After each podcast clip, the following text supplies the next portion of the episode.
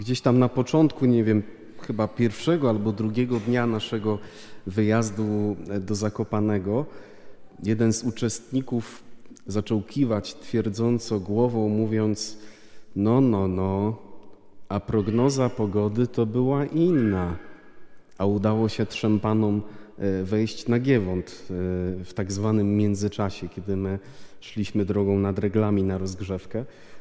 I ja mówię, tak wypaliłem, wiecie, zupełnie nie myśląc nad tym, co będę mówił, bo w życiu, mówię do tego mężczyzny, w życiu to nie trzeba słuchać prognoz pogody, ale trzeba się opierać na wierze, a nie na prognozach pogody. Ale najlepsze było to, że w kolejnych dniach modliliśmy się o pogodę, ale padało.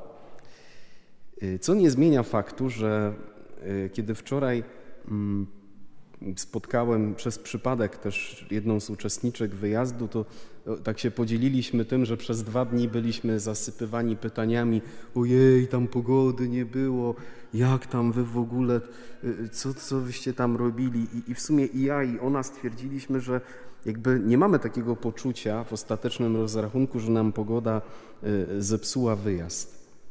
No ale to zdanie, mam świadomość, że trochę pojechałem, mówiąc językiem współczesnym, że w życiu to nie trzeba się opierać na prognozie pogody, tylko na wierze.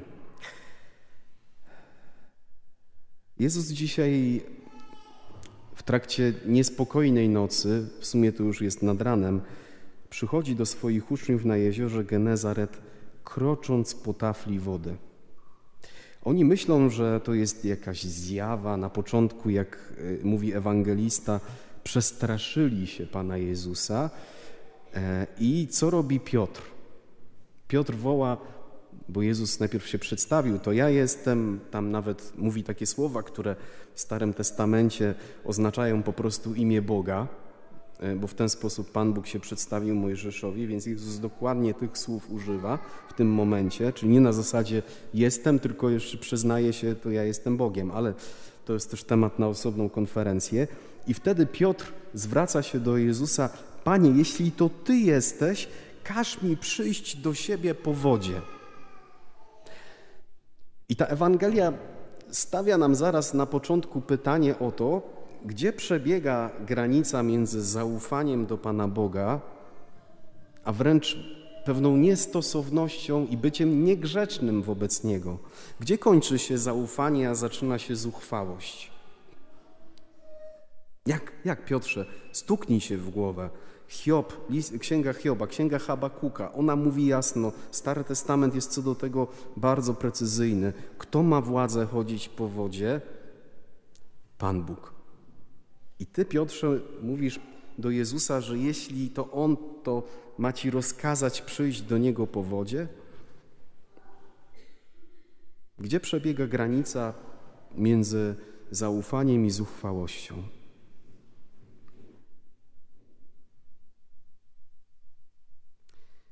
Ale wiecie, co jest ciekawe, że Jezus nie mówi: Piotrze, Ty chyba oszalałeś. Naprawdę Ty mnie o to prosisz? Ale Jezus odpowiada Piotrowi: przyjdź, chodź, Piotrze. I co czytamy? Piotr wyszedł z łodzi i krocząc po wodzie podszedł do Jezusa. I dalej. Lecz na widok silnego wiatru uląkł się i zaczął tonąć. Niektórzy zwracają uwagę, patrząc na tą Ewangelię, właśnie na tych kilka wyrazów. Lecz na widok silnego wiatru uląkł się i zaczął tonąć. Co to znaczy, że Piotr idzie po wodzie, mając swoje spojrzenie skupione na Jezusie. Ma swój wzrok zawieszony na Jezusie i wtedy, kiedy patrzy na Jezusa, jest zdolny do rzeczy, która przekracza prawa fizyki. To jest niemożliwe. Chodzić po wodzie. To jest niemożliwe.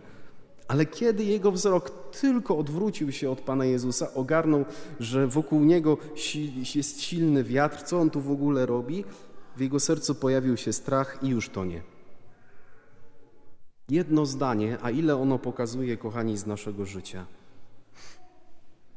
Umiejętność wpatrywania się w Jezusa. Czy ja umiem koncentrować mój wzrok, moje serce na Jezusie? Co to dla mnie znaczy dzisiaj, kiedy słyszę takie słowa? Umiejętność skupiania się na Jezusie, na twarzy Jezusa, na obecności Jezusa.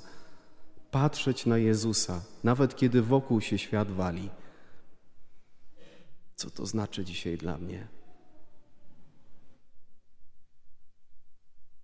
Bo moje życie duchowe może wyglądać w ten sposób, że pomodlę się, pójdę na mszę świętą, posłucham Słowa Bożego, czyli jakby ofiaruję Panu Jezusowi jakiś wycinek mojego czasu, ale zasadniczo moje wnętrze nie kieruje się w stronę, czyli ja nie jestem tak w ogóle w życiu skupiony na Jezusie, tylko daję Mu jakieś kawałki mojego serca, mojego czasu, mojej codzienności.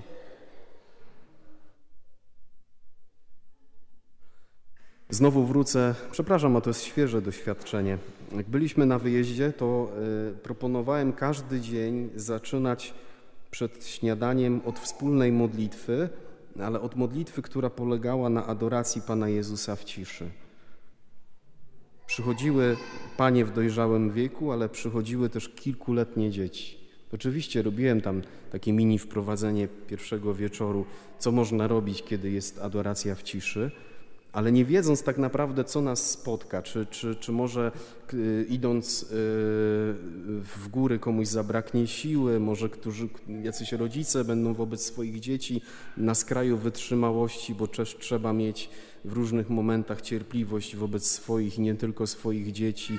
Może przyjdzie jakaś burza. Nie wiedzieliśmy, co nas czeka każdego dnia, ale zaczynaliśmy dzień od tego, żeby być przy Bogu, w trakcie adoracji Pana Jezusa w ciszy. I w naszej parafii też, teraz na wakacjach jest wiadomo trochę inaczej, mnie też trochę nie było, więc nie chciałem obciążać księży, którzy mnie zastępowali, ale znowu teraz chociażby w najbliższą sobotę będzie ten czas adoracji Pana Jezusa w ciszy. Ale też nasz Kościół jest otwarty codziennie w ciągu dnia, że można przyjść, zatrzymać się, wiedząc, że On tu jest. I będą te momenty potem od września, podobnie jak w minionym roku szkolnym czy formacyjnym.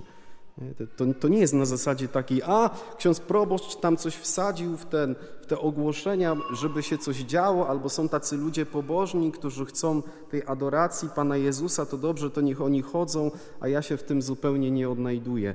Nie, kochani, naprawdę Jezus zaprasza nas do tego, każdego z nas, abyśmy uczyli się, jak można zawiesić swoje spojrzenie na Nim. I to jest oczywiste, że nie jesteśmy wszyscy zaproszeni do życia kontemplacyjnego, tak jak siostry klauzurowe, to znaczy, że mamy cały dzień adorować Pana Jezusa, tylko chodzi o to, jak ten moment zatrzymania przy Panu Jezusie, patrzenia się na Jezusa, przenieść też na swoją postawę wewnętrzną. Żebym ja w ciągu dnia w wielu takich momentach, nawet w prostej myśli, mógł właśnie na tego Pana Jezusa spojrzeć. Nie? Choć może jestem na ulicy, w sklepie, w pracy, na polu, gdziekolwiek, na moim podwórku osobistym. Patrzcie, jakie to jest głębokie. Piotr, dopóki patrzy na Jezusa w tej Ewangelii, to idzie po wodzie. Tak jakby Jezus dawał nam obietnicę. Kiedy będziesz się uczył patrzeć na mnie, to będę Ci dawał siłę ponadnaturalną. To wtedy moja łaska będzie rozszerzać granice. To będziesz chodzić wtedy po wodzie, ale patrz na mnie.